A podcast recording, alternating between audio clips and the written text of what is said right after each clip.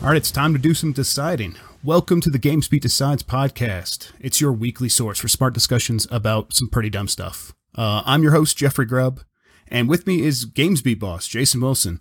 Uh, Jason, go ahead. Say hi to everybody.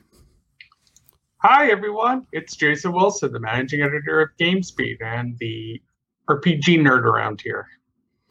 Thanks for joining me, Jason. Uh, Mike's off this week. Uh, we're going to let him, you know, not have to come in and do this with me, um, even though I think he should be working. It would have been funny to have seen him try to do it from a line at Disney World. Yeah, that would be perfect. Everyone would have loved that. I almost thought about making him do it. I know. We really should have. He, he doesn't deserve it. He doesn't deserve to go to Disney World. All right. In today's episode, we're going to be talking about Final Fantasy fifteen, No Man's Sky, and some sadder music for slow blockbuster game sales, and then Hearthstone is going to cap it off if we have time. Uh, I want to thank, thank everyone for joining us. Uh, we'll get started with all this in a moment. Uh, first, I want to let everyone know that you can always get more of us on gamesbeat dot com. Um, you can email the podcast if you have questions, corrections, anything like that at games plus the plus sign podcast at venturebeat dot com. Uh, and finally, if you uh, like what you're listening to, subscribe. Uh, we're already on Stitcher, iTunes, Google Play, wherever you catch pods. If you have a service that you like to use and we're not on there, again, use that email address, games plus podcast at venturebeat dot com. Let me know and I'll get it on there. Um, and leave us a review. Yeah. And, and, and again, if you like what you hear, go on iTunes, five-star review. Uh, that really helps people find us and discover us. It's re- we really appreciate that.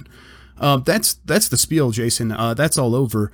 I guess, you know, we should probably talk a little bit about, about what we did this past week. Um, did you have any good gaming things happen over Thanksgiving?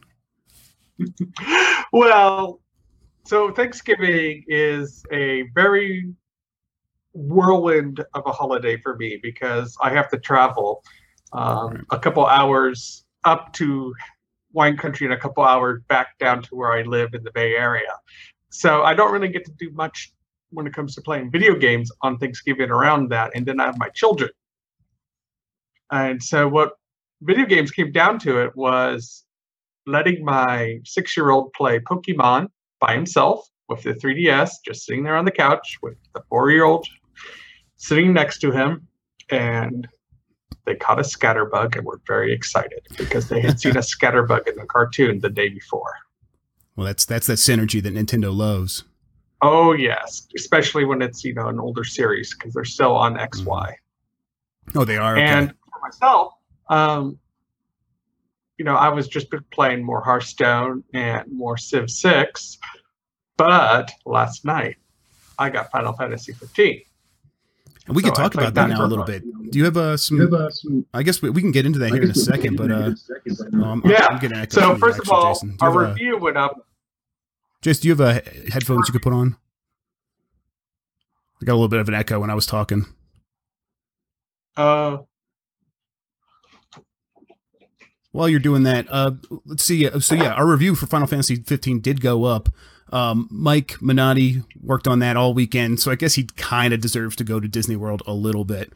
Um, he... Uh, He posted that. I, I he seems to really like it. We talked about it a little last week, and he, it's one of the games he kind of hinted at. He had it, and he couldn't talk about it. He wasn't even supposed to mention that, but uh, we failed at that a little bit. But um, he seemed to really enjoy what he's been playing. Uh, gave it a ninety out of one hundred, I think, and said some really good things. He said it has some issues still, the game, but overall, he still really liked what he played of it.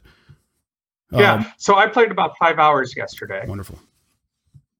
And till about midnight, and I was taken by a few things.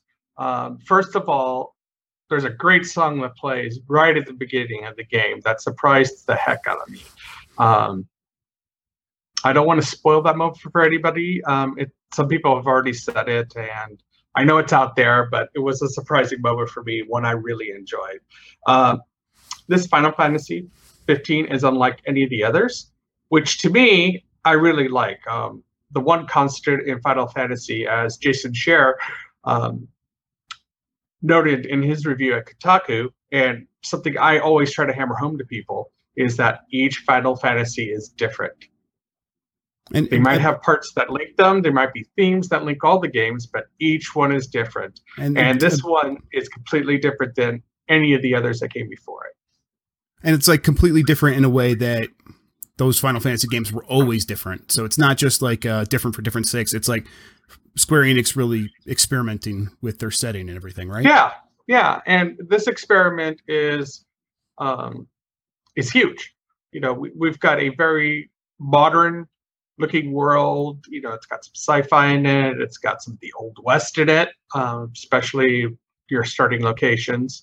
And it's got a very action-heavy take on combat. You can set it up to be more turn-based. I haven't tried that option yet. I haven't talked to anyone who's done that option yet, so I don't know how well it works. I don't see it working very well based on what I've played so far, but who knows? Maybe it will. Well, I think that we should probably just dive right into that, to that first topic then. Um, I think we were going to do was Final Fantasy fifteen worth the wait, but you've only played five hours. Mike's not here. He wrote the review. So instead, since you have played five hours, I'm wondering, is Final Fantasy fifteen making a good first impression? Is it is it making an excellent first impression? That that is, I think, something that I think a lot of people are going to be happy to hear. Um, I, I'm I've only played a little bit of Final Fantasy uh, overall over time. I almost finished six. I've tried a bunch of the other ones, never got into them. But I know a lot of people love this franchise. And there's been some concern because this game's taken a long time to make. They announced it first as Final Fantasy fifteen or thirteen versus like eight, nine years ago. Versus uh, thirteen. Yeah, versus thirteen. Yeah, God. And it was, um, and that never really, you know, manifested until recently. Last couple of years, they're like, okay, we're transitioning that, making it Final Fantasy fifteen. Um, and I always thought, you know, okay, working on a game for a decade is always seems like a recipe for disaster. And Final Fantasy thirteen didn't wow a lot of people. Uh, a lot of fans seem pretty upset with that. And yet now you're playing this. Mike seemed to really like it, and you are saying it's making a good first impression. What is it doing specifically that's kind of jumping out at you? Well, okay, so let's boil it down to three things I really like so far. Number one is the setting. It uh, there's this total real-world feel to it as you're driving around in this really cool car, big, black, fancy looking thing that looks like a cross between a Bentley and a Cadillac. It's called the Regalia, which is, and it's a sweet ride. I really like having this car almost be a member of your party. That's cool. You're looking around and you've got a diner, you've got a garage, you've got freaking mobile homes, people sitting there in their trailers. You, you've got, you know, everything looks like it's something that came out of the world, yet of course it's not because it's in this more fantastical setting. I like the camaraderie that has come out from the characters so far. Um, you know, even just five hours of running around this part of the, the hinterlands, so to speak, you, you're already seeing that they have these four guys have this Tagban, Noctis and his crew. One that I really appreciate, um, you know, I mean, I mean, let's face it, you know, You know, the guy and his merry band has been a story that's been overtold. And did Final Fantasy have to tell that story? No. But they did, and they're telling it. And it's good so far because you actually feel the bond between these characters. And it's not like they were just thrown together. And he, one of the things that I did not like about Final Fantasy thirteen, and I was a fan of the game. Right. I will you, defend it. I like that. You're one game. Of the ones that, that liked it quite a bit, right? Yeah, is that the characters don't feel like they have real bonds at all throughout the game. And you do feel those bonds back in twelve, you feel those bonds in ten and nine for sure. Um, eight and seven, six, you know. Yeah, those it's one of, it's one of those things, the things I would associate with the series. When when I do dive into it, is one of the things I notice is that the characters all do seem to play off each other really well and seem to have real relationships. Yeah, well, these guys do have relationships. Uh, they're more than just the prince's friends and protectors, you know. Okay. They're, they're, you know, they're his brothers, for lack of a better word. And they established that really well in the early going. So you, you said there was three points. What was the third? The third one was it, so far we have the car and the friends. The, and... explore, the exploration. Okay. I'm enjoying running around the land here. Now, some people might get really tired of running from one place to the other. Some places you could drive and park your car. Yes, you actually have to park it. I really like that little detail. Uh, and the car actually parks, goes into the parking space.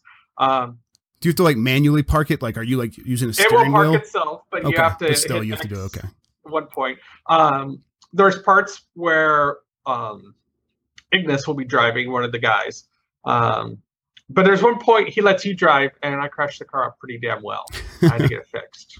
Yeah, my, my, my oldest said, "Daddy, your car's all scratched up." And then my youngest said, "Daddy, you're a bad driver." um, yeah, so my, my kids are always building my self-esteem. Good job, boys. Um, hey, they call it Scatterbug. They're allowed to talk whatever they want. Yeah, I guess they can talk all the crap they want. Yeah. Um, but I really like going around through this world. Um, there's two things I liked about it. Um, number one, these all these points of interest pop up on your map like other open world games. It, it, it felt me, it felt very much like the Elder Scrolls or the Witcher in that regard. Um, and, you know, you'll find things that you need. You'll find peppers for cooking. You'll find areas where you can harvest elemental magic to power your magic. Um, the other guys use weapons. You can use weapons or magic as Noctis. Uh, They kind of act like grenades. You throw the magic out and boom.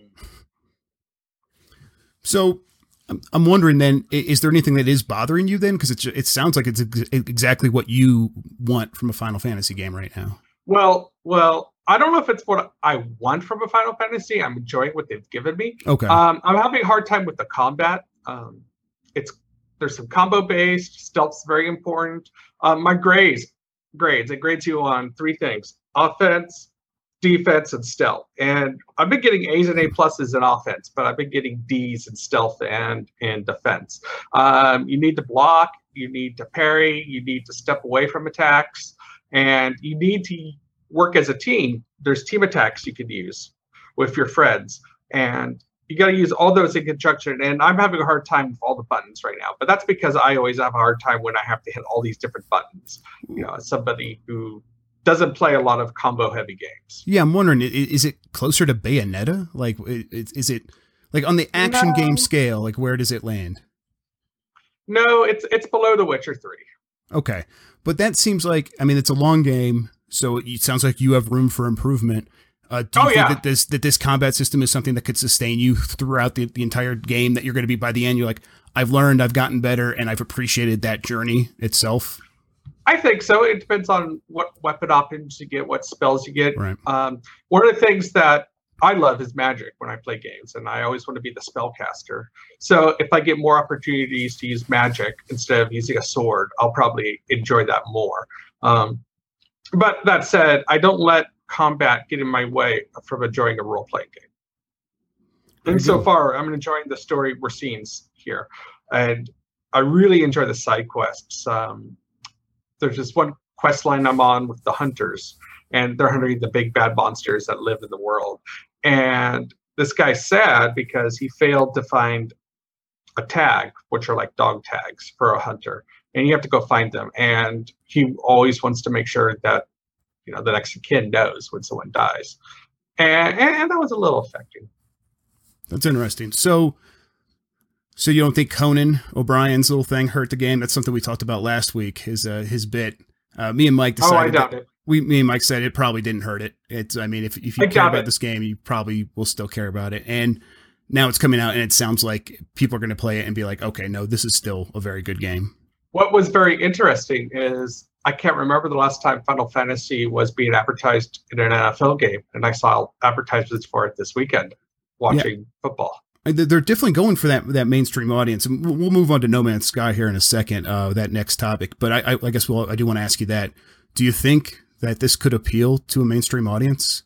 From what you like, if someone were to, to buy this game and play the first couple hours like you did, do you think like someone like that, you know, likes video games, plays more than just Call of Duty? Might they might play The Witcher? Do you think they're going to get something out of this?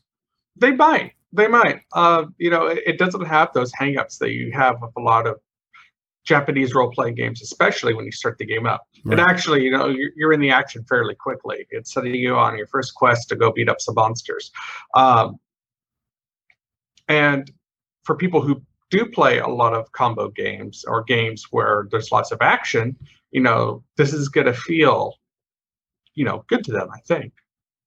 Um, so, it you know, it definitely has the potential to break out more than the last. But we got to remember, Final Fantasy thirteen really did sell a lot when it was all said and done. Oh yeah, and uh, it, it was a good seller. And I think those, those tertiary spin-off games, I think that's where I think some of the concern people are having, because those didn't sell as well. But I think a numbered Final Fantasy is still going to have a, a, a huge number of built-in fans. So, yeah, no, no. And but but I think what's going to happen, though, is, you know, the open is early in the game. You know, according to Mike and a number of other reviewers, the game gets a little more funneled as you get towards the end of the story. Um, that's okay, but, though. You know, I can I can fine. I can almost appreciate that, because it always feels like most open world games go the other way, where you start out at the, you know, the skinny end of the funnel, and by the end you have so much stuff going on that it's overwhelming. Yeah. So I can almost yeah. appreciate that that like uh, reversing that. Yeah, exactly. Reversing that design element uh, could be something that I find attractive, and it almost yeah. makes me want to boot up the game specifically. Yeah. But to this see what that's openness, like. this openness, especially early, it really seems like it's geared to the major complaints that people had with the, you know, linearity of Final Fantasy thirteen. Well, that's good. I because I, I, I do even know that's though, something you know, that bothered a lot of people.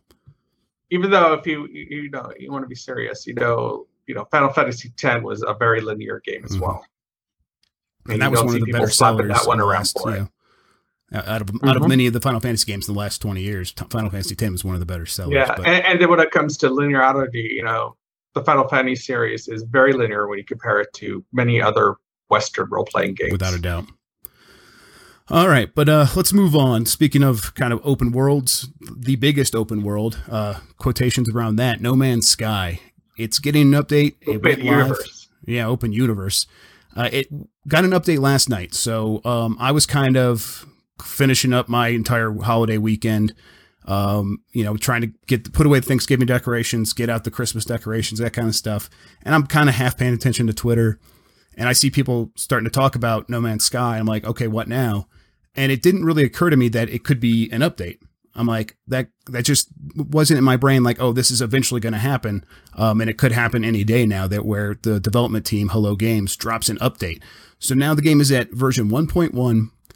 They are adding a, a number of elements. I guess I should run down some of them real quick. Um, basically, they're, they're putting more of a focus on creation, where you can build your own base, things like that. They're also doing a uh, three different modes: the original mode, which is, you know, the game that you might know and love slash hate, and then there's a survival and a creative. It's very Minecraft like, where the survival is much more difficult to uh, play as a survival game. Resources are much more limited. Um, You need to build a lot more tools to extract resources and to survive, you know, near your base. And traveling from planet to planet has a lot more um, risk reward, it seems like. And they're doing that by limiting a lot of the stuff that you have, uh, but also giving you more of those tools. Uh, and then the creative is, you know, basically it's just a, a world where there is nothing that could kill you. You can build, create, do whatever you want, explore, no consequences. Um, there's some other things in there, but I, I don't know if I necessarily want to talk about the update uh, itself. Uh, I'm going to be trying that later. Actually, later today, I'm hoping to stream that because uh, I haven't played it yet. But I do want to, Jason, speak with you and ask and have you kind of ask me, because I know you haven't played it as much as I have, if it's too late for No Man's Sky. This is a game well, that's been plagued so, up to this point. So what what are your thoughts up, up to this point? My first question is this creative part. Is that something the community wanted? You know, a safe space to create and explore without worrying about being killed? You know, I, I do know that people wanted more creative elements. I don't know if creative mode is necessarily the thing that they were asking for. I know people wanted to, they were collecting all these resources, and you collected those resources to make your ship better and make your suit better so you could collect more resources. That was the gameplay loop of No Man's Sky. And I definitely know, oh, my cat's mad at me. Um, I definitely know that people wanted creative elements so that they could take those resources and then build like a, build their own base, build their homes, express themselves instead of just getting better at exploring the universe. Because that loop, um, you, once you see through that loop and you see that this is this is all I'm doing is just like adding more slots to my ship, that's not very fun. Uh, and you realize that and you can't get it out of your head. If you introduce this mode where you are, you know, building things, that can break up that that gameplay repetition and have a, a major effect. Now, I hope that that is just as present in survival mode, and I can enjoy it as much there um, as opposed to creative mode. Because creative mode for me is it's never been a, a huge attraction. I know people love to build these huge monoliths or uh, these huge monuments and stuff like that in Minecraft, but that's never been my jam, and I don't think it's most people's. So the creative mode specifically, I don't know if that's what people were asking for. That's interesting because, um, you know, of all the complaints you hear about No Man's Sky, it didn't seem like that was that to me. It just seemed like it was, you know, this huge world you could explore, this huge universe you explore, no planet the same, and then people getting upset about how the exploration carried out. Yeah, uh, but I think... So, so let's they, give everyone a refresher. Why were people upset? So I think people were upset because the basically there was a lot of promises, a lot of talk, and this kind of leads into uh, very specifically whether or not it's too late for No Man's Sky. So for years, we've been hearing about No Man's Sky. It's got eighteen quadrillion planets. People are uh, never going to be able, like, and people as in like the human race is never going to be explore, be able to explore every planet because we just don't have enough time before our sun burns out. The, this was the kind of talk we were hearing about No Man's Sky before the game came out. The developers played this up. Um, you know, it was very good marketing, and they released videos that showed these planets that were bustling with life. Uh, they looked beautiful. Each each creature, which is all procedurally generated, just like all the planets, um, they looked distinct and alive. And then you cut to the final product, and everything was much more sterile, uh, much more uh, kind of. It just landed with a thud. The planets looked grim and, and kind of grimy, and the textures weren't very good. The animals didn't look lifelike anymore. They just looked like these put-together concoctions of that neighbor Sid from Toy Story. Like, he was just, like, slapping parts together in a really random and, un, un, like, just n- un- nonsensical way. And it was kind of like, okay, this universe that's supposed to make me think, like, oh, this this endless world of imagination. Instead, it was... Like, I go to another planet and I see another bouncing, like, Tyrannosaurus Rex with, like, stubby arms uh, and, a, like, a goofy face. And then I get to the next planet and it's, like, a variation on that. The next planet, a variation on that last one. Um, and it was like that for everything in the game. Like, the planets, the, the life forms, the plants, the buildings. Like, you had the same twelve buildings um, that you would visit. And they were all populated by, like, the same, like, three alien races. And and so, like, this infinite... possibility was actually much more finite and much more limited than I think we were led to believe. And that, like, I'm sure people have seen this by now. And if you haven't, look it up. There's this really great video where people show the twenty thirteen or twenty fourteen E three trailer for this game compared to the final product. And like in the twenty thirteen trailer, they played like the Jurassic Park theme and like do, do, do, do, do. And it's like, welcome to Jurassic Park. And it's like this, you know, wow, like it's blows your mind, like all these things that you could see and can play with and mess around with. And then the real thing they cut to, and they're like playing that harmonica. Uh, they're playing the Jurassic Park thing on the harmonica. And it's like, it looks real chintzy. It looks like really crappy. And that stark contrast, I think a lot of people had a huge problem with because they were expecting one thing. They got something much more disappointing. And, you know, I can understand getting angry about that. Now that anger was taken too far. Like, it was taken to a point where the developers were getting death threats and every little thing they said, like even offhand comments were being used against them as evidence that they were lying to consumers. And there's even like a, um, a, in the U K right now, one of their gov- one of their overseeing bodies is, um, investigating the developer for basically, you know, truth in advertising fraud. Like, like they were actually lying, like illegally to consumers. So, uh, it's being taken that seriously.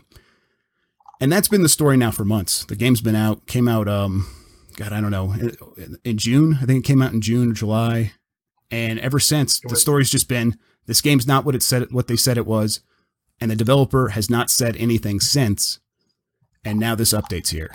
And it just feels like most people that were going to give this game a chance already did so, were either disappointed with the game or got what they wanted out of the game. And doesn't really feel like this is the place to go for all that was all that was originally promised. So, so have we looked at the Steam numbers since the update? Are people, you know, logging on and playing?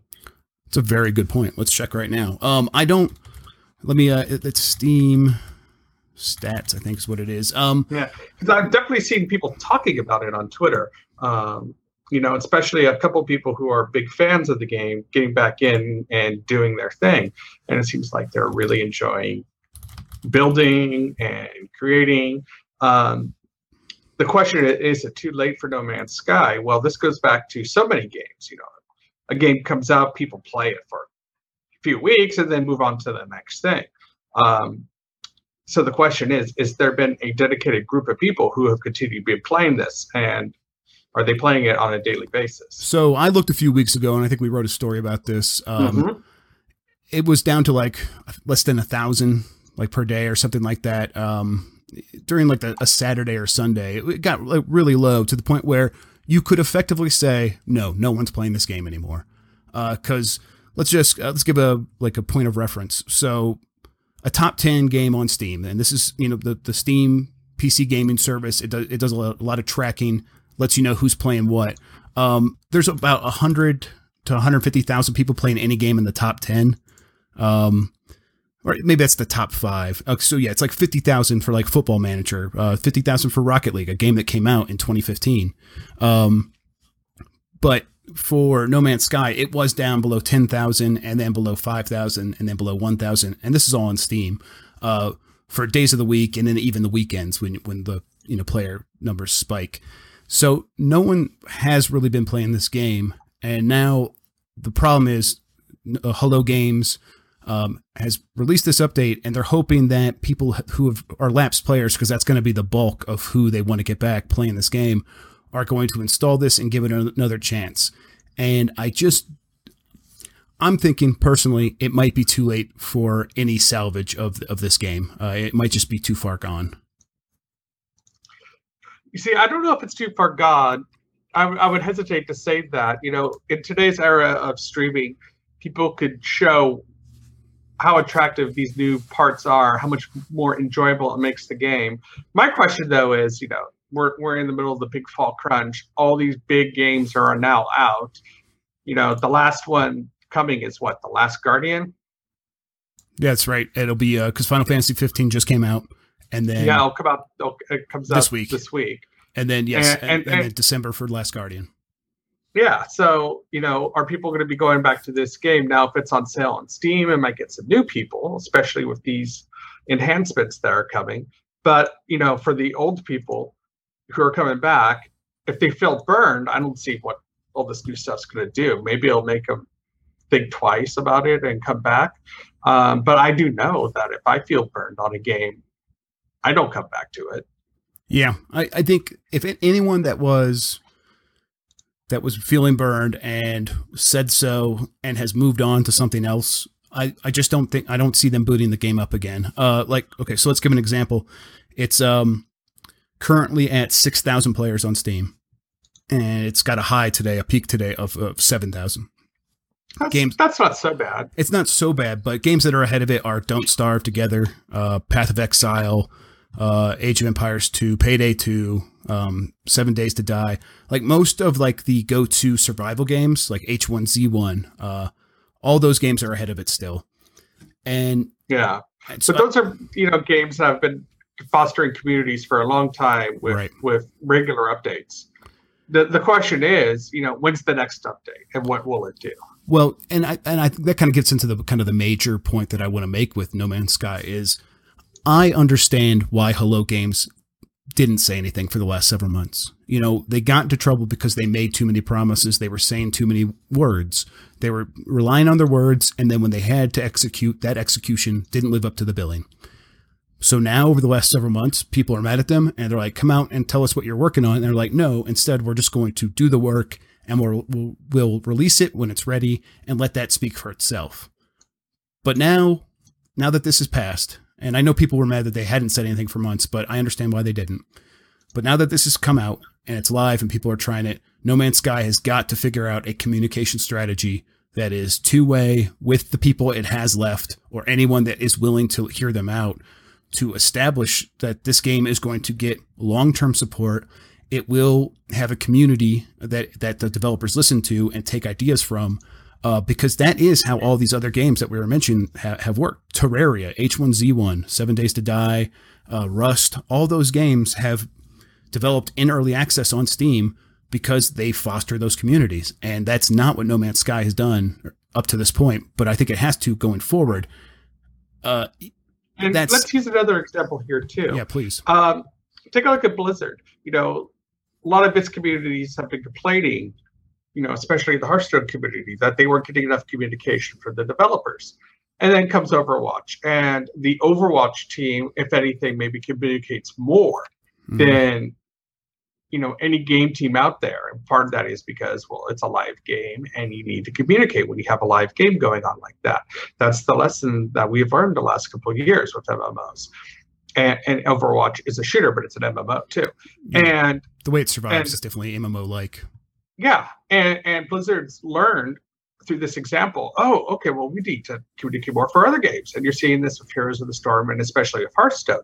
The developers um, from Benbro to Yongwu to uh, Dean Ayala on Twitter uh, for Hearthstone have been far more communicative in the last couple months than they have been, you know, throughout most of the game's, you know, more than two-year existence. And here we are, coming on the verge of a new set for Hearthstone, coming out on Thursday. And yeah, this is during the big push, but I'm quite sure that a month and a half after this set is out, these guys are still going to be talking and talking and talking and talking because they've learned from the Overwatch team that you need to engage your community and you need to help them figure things out. And the you know, I want to see now if No Man's Sky, once you get this update out, starts taking that attitude or not. Because if they engage with players, you know, what what's one way to turn somebody who's angry at you into somebody who could be your ally? By talking to them. Yeah, you have to answer their questions. Mm-hmm. Yeah. And and those those games you're mentioning, huge successes. Overwatch, huge success. Oh, yeah. Hearthstone, without a doubt, like the most successful digital card game in the market for going on like two years now. Uh, if you count yeah. like its beta period yeah. and everything. Yeah. Um, and Heroes of the Storm is hanging in there. Yeah. You know, and, you know nobody could beat Dota and Le- League of Legends. Right, but and, it's hanging and, in. And Heart, yeah, Heroes of the Storm is still kind of making its own way, and it's specifically because Blizzard has a built-in audience, but it's speaking to that audience and it's giving them what they want. Now, for No Man's Sky, though, it's not successful in terms of the way people feel about it, the way people uh, kind of consider its place in the in the you know in the market on their shelves, whether or not they're playing it in a regular rotation. So mm-hmm. they're digging themselves out of a hole, and it just seems like, for me, no matter what this update is, almost even if they do everything right with communication, it it might still be too late for No Man's Sky. And the only long-term solution is just to focus insanely on this community building, start from scratch, build up slowly, talk to who is still there, and then kind of see if anything happens um, over over the course of the next couple next couple of months, really. Uh, but I wouldn't be surprised if in six months there was one one maybe two more updates, and then. And then the team just moves on to something else because it just feels like such a missed opportunity. Well, you know, potentially, but there, here's the thing, you know, if they bring a few people back and engage a new group of people, you know, then they have something that's viable and that can continue. And then they start selling D L C for it. Yeah. D- DLC and, maybe. And then, and then, then there you have the way to keep the game alive. Yeah. They'll have to get to that, to that point uh, before they could sell D L C. Cause that seems like a really tough proposition anytime soon. Uh, yeah. But, but we'll see, you know, you're right. If, if, if there is a pathway, it just seems like a very rocky road that might not be worth the investment of their time and their money that they might have to put into it. No, but I, I wish them the best. And yeah, for the like, people well, that love the game, I hope I it do gets like the, the support game. that they want. I do like the game and I'm excited to try the update and who knows, I'll, I'll write something on it. I'm sure. Okay, Jason, uh, let's try to get through these last uh, couple of topics. I think we could probably hit these ones rather quickly. Uh, first, uh, why are big blockbuster games selling so slowly? And I think that's sort of that, that question might be a little misleading, but let's kind of jump into the news on this. Um, we've seen several reports and several analysts and even some N P D numbers uh, coming out to say some games aren't selling as quickly as as. you know, people were expecting, especially at physical retail. Um, Call of Duty, uh, I wrote a story last week. Uh, basically, it's got a softer than expected launch, and it's already being discounted at retail, things along those lines. And it's not just Call of Duty, Battlefield, Titanfall, um, all the major shooters, and kind of Watch Dogs, all these games that people were coming out and like, you know, usually one or two or three of these games are going to break out and be the big sales leader. Uh, you know, they're not Grand Theft Auto, but there's usually a Call of Duty. And it doesn't seem like that's happening this year, at least when you kind of look at the numbers just on their surface. So, Jason, do you have any kind of like, you know, gut reaction thoughts on why games are selling so slowly or whether or not this is even something that we should be worried about? Um, I think you should always keep an eye on sales, if you're concerned about the business. But, you know, I, I would caution a few things. Number one, you know, a, you know, even the N P D doesn't tr- do full tracking of digital sales. And we're hearing people telling us that digital is so far ahead of what they were projecting, you know, five, ten percent, even more higher um, than what they were projecting five years ago when it comes to sales. So those lost sales could be made on the console um, through the stores. Um, you know, you take a look at this, the box sales for P C games, you know, those are dead. Digital's done fantastic on P C. And eventually that's going to happen with consoles too. So until we could get a better gauge of the market when it comes to digital sales, I don't want to be all doom and gloom yet. Second, some of these numbers are coming out of the United Kingdom. And the that's United true. Kingdom's economy right now is skewed because of Brexit. Right. So it's very hard to take, you know, you got to take anything coming out of the United Kingdom with a grain of salt. Right. You, you know, what you could do there. Saving- You could compare like uh, w- w- whether Titanfall is selling compared to Battlefield. Like we did that story actually a couple weeks ago where yeah. like, oh, Titanfall isn't selling as well compared to Battlefield in the U K. But what's harder to do is, is Battlefield one selling, you know, comparatively to Battlefield four or Battlefield Hardline, because the economy in U K is very different. So yeah. know, compared year to year. Yeah. You know, and the pound is taking a beating. Right. So I want to see more numbers on the United States before we start proclaiming doom and gloom. Uh, the second thing, too, is you, you noticed, you know, people are saying, oh, but these multiplayer shooter communities are down this year. Well, that could be for a couple reasons. Yeah. Uh, one, they're playing, you know, they, there's some really good campaigns with these games. Mm-hmm. Um, Battlefield, Titanfall, and Call of Duty. People are even applauding Call of Duty's campaign. The second is Overwatch. Right. You know, so many people are invested in Overwatch and are playing Overwatch. And we haven't really had that before, where there was an early shooter in the year that has continued to, you know, maintain its community at the rate that Overwatch has into the holidays. So well, it's not even maintaining its community; it's building. Yeah, it very much. Yeah, it very well may be.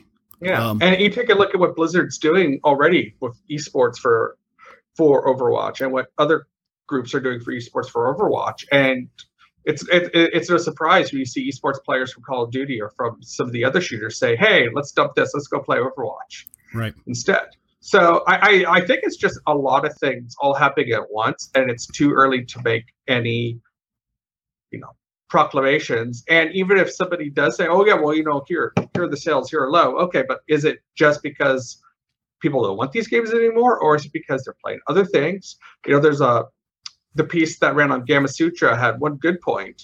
Uh, it's not Gamasutra, Game Industry, industry Stuff is. I That's apologize right. for that. Um, was talking about how, you know, you've got games like Destiny where you've got the M M O model, just like with Overwatch, and people are playing and they're playing, they're playing, they're right. committed to that game, and so they're not playing the shooters. That's- Puts a lot others. more money yeah. into the digital side than the physical, uh, than what we're used to, because people are spending yeah. on microtransactions and D L C on one game longer than they are, you know, more than they are buying like a second, third, different game. Yeah. But it also might mean, oh, okay, well, they're, they're going to buy Battlefield and play the campaign when it's been out for a year and down to thirty bucks. Right. And so the yeah. couple things on there. So the, the discounts, I would uh, point out that according to a couple of analysts, those discounts were pre-planned mostly by retailers and by publishers working with retail. I think uh, a lot of companies wanted to get very aggressive this holiday, uh, and it sounds like for the most part, it's not going to hurt like the bottom line, and and it's not necessarily a sign of panic where uh, they're like, oh, let's cut these, you know, the, the price of Call of Duty because it's not selling. It's not selling. It might be, you know, th- we're including Call of Duty uh, Infinite Warfare and Call of Duty Mo- Modern Warfare Remastered in the same package. Uh, let's sell as much as we can, you know, right up front in those first couple of days at the full price. And then the people that are kind of bummed that they can't get both games who are waiting, let's give them a reason to buy right around the holidays, uh, shopping seasons, you know, kind of kickoff. Uh, I think that was kind of planned from the beginning. So it's not necessarily a sign that things are, are as bad uh, as they you yeah. know, might appear. Um, now, the, the one, the, the big loser here, though, is going to be GameStop. It's not going to be Activision. It's not going to be E A. It's right. It's going to be GameStop because people are coming in, trading their games to buy the new thing. Now, it's not necessarily, though, a, a, a bad thing, because GameStop has done some smart stuff to transition. Uh, we'll just touch on this real quick. They've done, uh, you know, they bought ThinkGeek, and they have a ton of extra, like, you know, tchotchkes in their store. So when people are saving money buying games, they're putting that money towards plastic toys and, you know, plushies and all kinds of other, you know, you know, paraphernalia related to their favorite gaming franchises. So, and those often, very often, have higher margins than, you know, the traditional video game or digital, like, you know, point card. So GameStop might be still making out. Now, its its most recent, um, you know, uh, uh, financial report said that, you know, games might be selling a little bit slow, more slowly, but we're making up for it in other areas. So it kind of backs that up. I'm sure they would be most happy if they were still making as much money from games as they always yeah. were. But, but you know, we're seeing that transition now. And mm-hmm. the way that people used to be using, used games as a down payment on the next great thing at a GameStop, you know, that era is starting to change. Yeah. And, and, you know, that's kind of a good sign overall for the gaming industry, because it means a lot more people are buying digitally. And I, you know, I think this is also backed up by the N P D from October. Um, you know, hardware sales were down, but that's because hardware costs less than it did in twenty fifteen, uh, primarily. Uh, but, you know, software sales, and this is, uh, so, you know, N P D does, you know, they track physical hardware at retailers in the United States. And in recent months, they finally added digital from Xbox Live, PlayStation Network, and Steam, uh, and I think some some Nintendo store stuff. But, uh, you know, they don't have all the digital numbers. They have some. Not Battle dot net. They don't have Battle dot net, but they also don't have, like, if, if Microsoft sells a game, a first-party game on Xbox Live, they don't have that number either. So it's like first-party sales on digital, which, which you'd think would be the biggest. They don't have that. Now, that yeah. said, uh, and these are always apple-to-apple comparisons from the N P D, so they're comparing the digital numbers, you know, from last year to, to this year. Uh, they were up thirty-one percent for software sales in October, and that's just console. Uh, P C was up one hundred seventy-two percent year over year. Uh, so software sales are probably doing just fine if you do bring in digital. Uh, digital, we I think a lot of people are we're always going to assume is, like, throughout this generation was going to be twenty percent of of what the uh, physical sales do, and it seems like it might be twenty-five, thirty percent, maybe even edging up towards, you know, a, a full third of all sales. And that might be where most of the difference is coming from. And it might be getting bigger. Yeah. And it might just, and yeah, I, I mean, I buy all my games digitally. So I, I know that, you know, I'm just one person, but I know there's a lot of people that are feeling that way. Now, I think the last point on this topic, and then we can move on, is some analysts have also said that the presidential election was the reason that people weren't buying games in early November. People were too focused on what was happening in the United States, uh, you know, between our, Uh, in our presidential election, to focus on, you know, going to the store, buying games, even realizing where they should be spending their money on games. And so there's just this lag in the spending that will get made up for later in November and then in early December. And with all the sales coming, like, there might be a rush on games where people are buying more units than almost ever before. And I think that almost, that kind of tracks with what we were seeing on GamesBeat, because we were seeing no, no one wanted to read about games in early November. Like, you, you remember those couple of weeks, right, Jason? Mm-hmm. And then when the election was over, our traffic went up. Yeah, exactly. People just weren't into games then. And I, I, so I think that kind of, that makes a lot of sense to me. So I think kind of going into next month, we're going to see quite a big rebound. Uh, and that, you know, kind of might explain away a lot of these slow sales. So I think we're kind of going to get on to our last topic. You want to just talk about this real quick, Justin, or I'm sorry, Jason, is it too late to get into Hearthstone? Or is this a good time thanks to the new set? So this is going to be, I think, the hardest time to get into Hearthstone this year, because this will be the third set of a three-set group for this standard rotation. Standard is the format that it's using. Yeah, you've already um, lost earlier me. sets. Um, earlier sets are out. Um, okay. And then right now you have the Whispers of the Old Gods, and then you have the Last Night, you know, You know, One Night at Karazhan are the two sets that are out now. So people who are coming into Hearthstone now, or who haven't been playing for a while, say you didn't buy Whispers or you, any of the card packs for Whispers, and you haven't bought the adventure set that was Karazhan, you know, you're going to find yourself playing against people who are using cards from all these in the standard format. Um, so now could be a really rough time to get into it if you haven't been playing. If you've been playing, or say, you know, you got bored with um, Karazhan, uh, and want to dip back, it's a good time to come back if you're someone who's been playing and who has been a lapsed gamer, but has been staying rather current with the sets, because Gadgetzan is got a bunch of cards that do different things that really hasn't happened in the game before. Um, the way cards buff from the table to your hand, from the way card interactions work, Priest is going to be a lot better. Um, it, it's going to be very interesting to see what happens. Um, the Jade Golem mechanic is going to be insane, where, you know, you summon a golem and each golem you summon is going to be one stronger. So say, you know, you play a card, it gives you a one one golem, and then you play another card and then it gives you a two two golem, and that's going to barrel, barrel, as we saw play today on the um, stream that was on Play Hearthstone on Twitch, and you can probably find that archived either on Twitch or on um, YouTube. YouTube. Well, so that- it's going to be, it's going to be really interesting. I'm excited. Um, I'm not sure what I'm going to do with it yet. Um, I haven't been able to wrap my head around this set, so I think what I'm going to be doing is just opening up my card backs and then seeing what I cobbled together, and just having a lot of ex- experimentation and probably a lot of failure, but I don't mind that. That doesn't bother me. Might, it'll probably bother others, though. Um, but it's going to be it's going to be a it's going to be a bulker set, and I'm really looking forward to seeing what the top players do with it and the kind of decks that come out of it. Well, let me just ask you real quick then. Um, I, I think Whispers of the Old God is when I stopped getting new decks. Um, so I haven't been in since then. Do you think, though, that going forward that they're going to drop, like, are, is is three expansions going to be like standard for what is in standard, or are they going to yeah. drop and just be two for a while? So so if I were like to start like that, like that, to me, that makes, makes it sound like now is the time when I should get back in if I want to get back in, because it might always just be this difficult from now on, where I have to catch up. Well, so if I start buying these, this most latest, latest expansion, I can start building up my deck for the future.